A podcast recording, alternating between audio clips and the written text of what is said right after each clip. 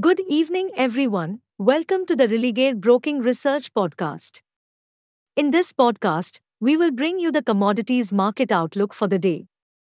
Gold prices edged higher today as concerns of an escalation in the Russia Ukraine conflict increased safe haven bids for the precious metal, although a firmer US dollar capped bullion's gains.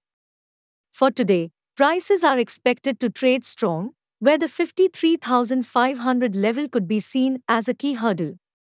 On the other hand, support could be seen near the 52,750 level. Zinc prices rose for a fourth session today after a drop in production from top producer China. Also, output cuts in Europe due to record high power prices raised concerns over supply shortfalls amid low inventories.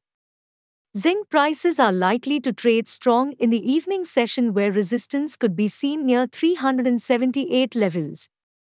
On the other hand, support could be seen near the 370 level. Moving to crude oil, prices edged higher today after Moscow said that peace talks with Ukraine had hit a dead end, fueling supply worries, while weak economic data from China and Japan kept a lid on gains.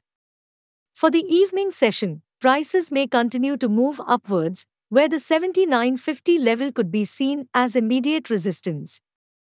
On the other hand, support is seen at the 7600 mark. Natural gas futures rose today amid a sharp drop in US output and on expectations of freezing weather in the United States next week and a boost in heating demand. Next resistance for the prices could be seen near the 528 mark whereas support is seen at the 504 level. Strength in global markets have continued to support the domestic agri markets today. MCX April cotton is presently up nearly 0.5% and is trading close to 44,400 levels.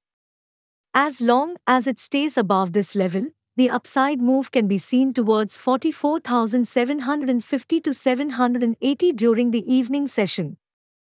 Kapas can touch 2,235 to 40 if it continues holding above 2,200. Currently, Kapas is trading near 2,214 levels. In the US economic calendar, we have PPI, MOM, crude oil inventories data today. Hey friends, these were the updates for today. Thanks for listening. For more updates, follow Religare reports and recommendations on Religare Dynami app or website. You can also contact your relationship manager or the nearest branch. Please read the disclaimer document available on Religare Online. Com disclaimer before trading or investing. Happy investing.